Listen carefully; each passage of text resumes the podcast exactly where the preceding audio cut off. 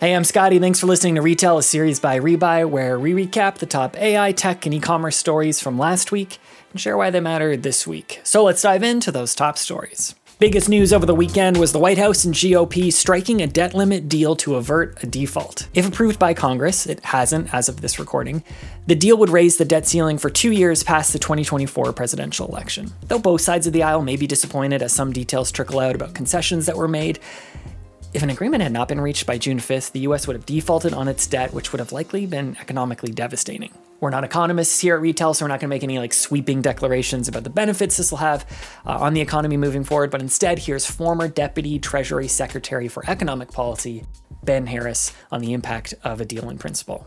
Quote, the most important impact is the stability that comes with having a deal, Mr. Harris said. Markets can function knowing that we don't have a cataclysmic debt ceiling crisis looming. All right, let's switch gears.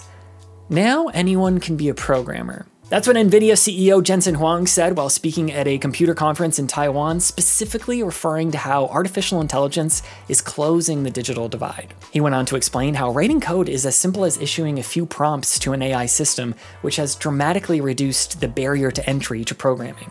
NVIDIA's market valuation has surged in 2023 to almost $1 trillion. That's a direct result of businesses across the world like OpenAI utilizing the company's processors to power their AI tools. NVIDIA also announced at the conference a partnership with WPP, one of the largest ad agencies in the world, with their content engine, NVIDIA Omniverse, to develop AI generated content like photos and videos for digital ads across the world. On the subject of AI generative content, let's talk about two big players in the space who made announcements last week. Google announced Product Studio, a new tool that allows Google Shopping merchants to quickly edit and customize their product images for free using artificial intelligence. With a few clicks and some well designed prompts, merchants now can alter photos in drastic ways, like completely replacing a background, let's say for a seasonal product, or removing a background altogether if it's a little too distracting. You can even increase the resolution and quality of an image just by prompting the AI to do so.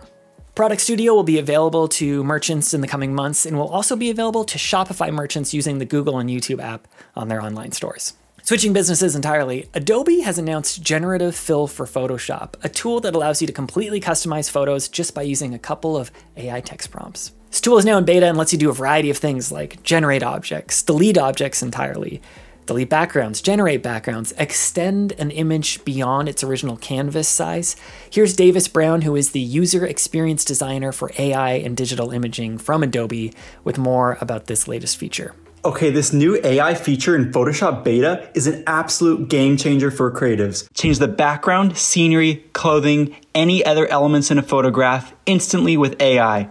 First, make a selection and go to Generative Fill, then describe what you want a denim jacket. Here we click Generate and then watch as it processes three new variations from that prompt. I like this one here.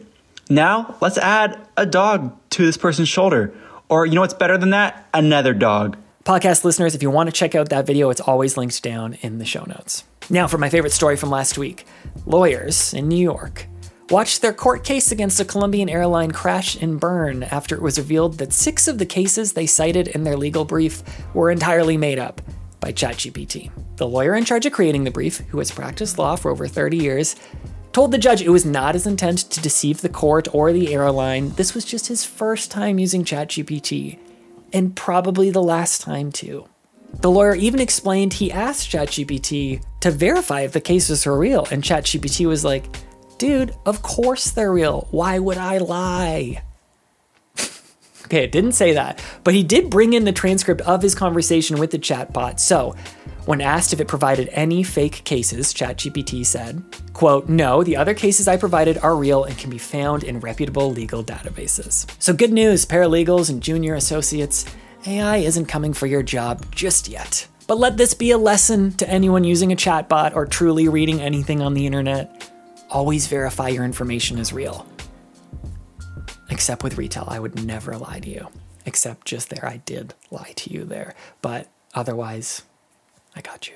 That's all for this week's episode of Retell. If you liked this episode, please leave a rating, a review, or subscribe on whatever platform you're listening from. Rebuy is the fastest growing app for Shopify Plus and the trusted commerce AI platform for thousands of top brands across the world. Check out RebuyEngine.com and learn how Rebuy's intelligent shopping experiences can boost your business's AOV, conversions, and LTV. That's all for now. We'll be back to retell the week's top stories next Monday, so until then, take care.